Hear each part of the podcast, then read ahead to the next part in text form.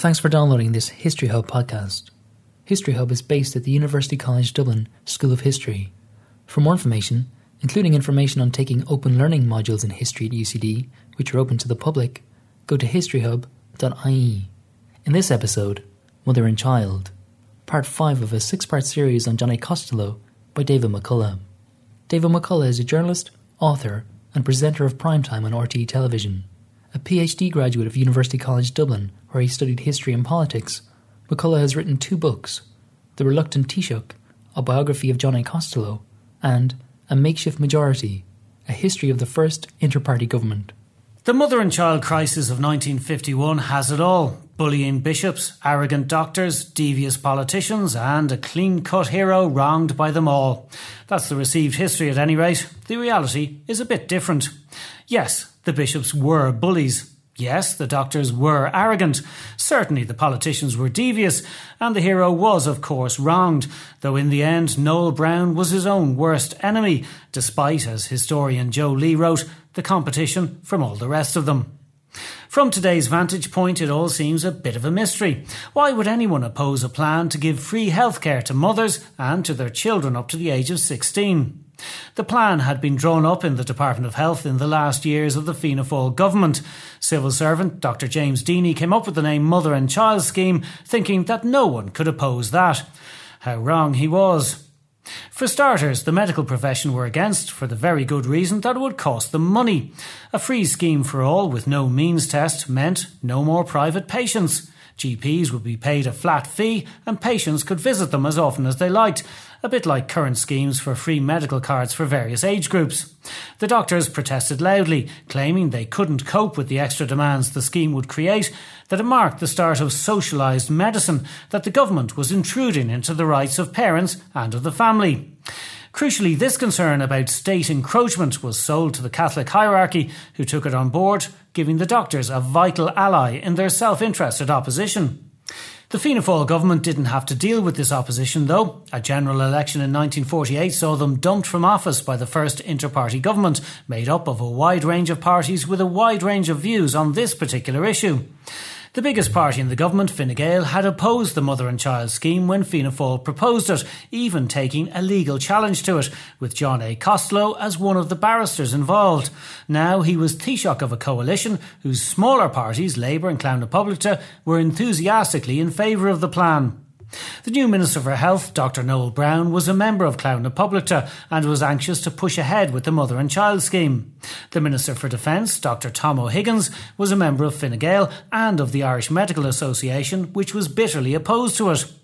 In the early stages of the government, Fine Gael felt it best to give Browne his head to let him try to implement the scheme.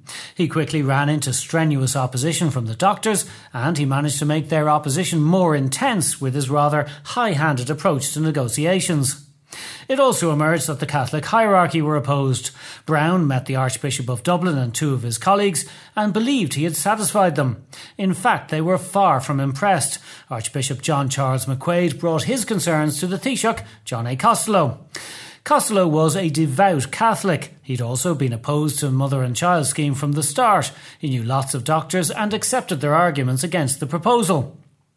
He told McQuaid that he would accept the Church's view on the scheme even if it meant the fall of the government. He was worried that Browne would resign over the controversy, but he had a plan. He'd get Browne to submit the scheme to the hierarchy for their decision. The implication was that if the bishops ruled against the mother and child scheme, Browne wouldn't be able to resign on the issue. It wasn't a bad plan, assuming Browne would accept the hierarchy's decision. Costello was right to worry about Browne resigning. The minister had hinted he was planning to do so to his party leader Sean MacBride, with whom he had fallen out. Browne's strategy was to push ahead with the mother and child scheme. If it was implemented, he won. If it was blocked and the government collapsed on the issue, he would also win, restoring Clann Poblachta's radical credentials in the process. On the 21st of March 1951, frustrated at the continued delaying tactics of the doctors, Browne requested the government press office to release a statement which, among other things, said the mother and child scheme was government policy. Costello had publication stopped, insisting that Browne had to clear up the problem with the Catholic hierarchy before anything else could be done. Whatever about fighting the doctors, he told his colleague, I am not going to fight the bishops. And whatever about fighting the bishops, I am not going to fight the doctors and the bishops. It may come to a point where either you or I will leave the cabinet on this unless we can settle the matter with the bishops. This came as an unpleasant surprise to the minister, who thought he'd already satisfied the bishops. Another meeting with McQuaid cured him of that belief. Browne agreed that the hierarchy should adjudicate on the scheme, asking the Archbishop to try to get an early decision from his fellow bishops, as their decision might lead to him leaving the cabinet. Costello, meanwhile, was telling McQuaid that even if the hierarchy approved the scheme, he was determined not to implement it because it was impossible to fight the doctors in their intense opposition. Costello's attitude to the bishops was almost comical in its deference. But this remark that he wouldn't go ahead with the mother and child scheme even if they approved it does lend weight to the view that he was genuinely opposed to state control of medicine. In any event, there was no danger of the hierarchy approving the scheme, which McQuaid informed Costello on the 5th of April was opposed to Catholic social teaching. Browne, who had taken the trouble to consult a sympathetic theologian, took this as a good sign because the bishops hadn't condemned the scheme on moral grounds, where their decision would be binding on all Catholics, but only on the grounds of social teaching. While this may have been a valid point on theological grounds, it made absolutely no impact on McQuaid, who asked Costello to tell his cabinet colleagues that the hierarchy's letter was a definite condemnation of the scheme on moral grounds. Catholic social teaching meant Catholic moral teaching in regard to things social. McQuaid also pointed out the number of times the bishops had used the phrase this particular scheme. In other words, an alternative could be acceptable. The Cabinet duly met, McQuaid's letter was read, and Browne found himself, not for the last time in his political career, in a minority of one. The scheme would have to be withdrawn, his colleagues decided, and a new one, acceptable to the bishops, prepared. Even still, Costello didn't follow the logical course and sack Noel Browne. He still hoped he could keep his headstrong young minister on board, come up with a new mother and child proposal, and win over the doctors and the hierarchy. But Sean MacBride, Browne's party leader, had other ideas and demanded his resignation. Browne not only complied, he also arranged for the publication of the correspondence with his colleagues and with the hierarchy, an action which seems shocking at the time, and which incidentally was welcomed by the Ulster Unionist Council, which reprinted the correspondence as a pamphlet to warn against the dangers of Rome rule. In the Dáil debate on his resignation, Browne said that as a Catholic, he accepted unequivocally and unreservedly the views of the hierarchy on this matter. But he said he did not accept the way his former colleagues in government had dealt with the matter. Costello ruefully observed that Browne had had a day's head start with his allegations, and no matter what he did, he would never catch up with them to the end of his public life. In this, if in nothing else, Costello was absolutely correct. The popular legend holds that the mother and child crisis caused the fall of the government, but this isn't quite true. Though weakened by the departure of Browne, the government limped along and might have made it to the summer recess if it hadn't been for James Dillon, the Minister for Agriculture.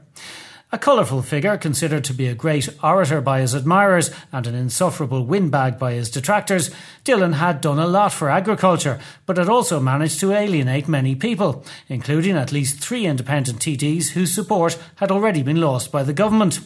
At the end of April, a further two TDs resigned from one of the coalition parties, Clann na Talmhan, in protest at his refusal to increase milk prices. Facing certain defeat on the agricultural estimates, Costello called an election. Despite all the shenanigans, Fianna Fáil only managed to win one extra seat, and most observers expected Costello to return to power. But Browne, along with a number of supporters, decided to vote for De Valera instead, at least in part in the hopes of getting the mother and child scheme put into practice.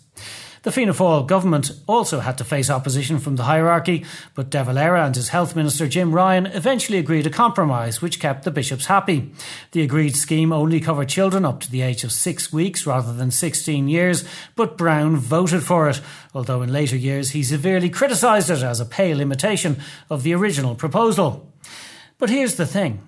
Despite the new scheme having the approval of the hierarchy, Fine Gael opposed it and was the only party to do so.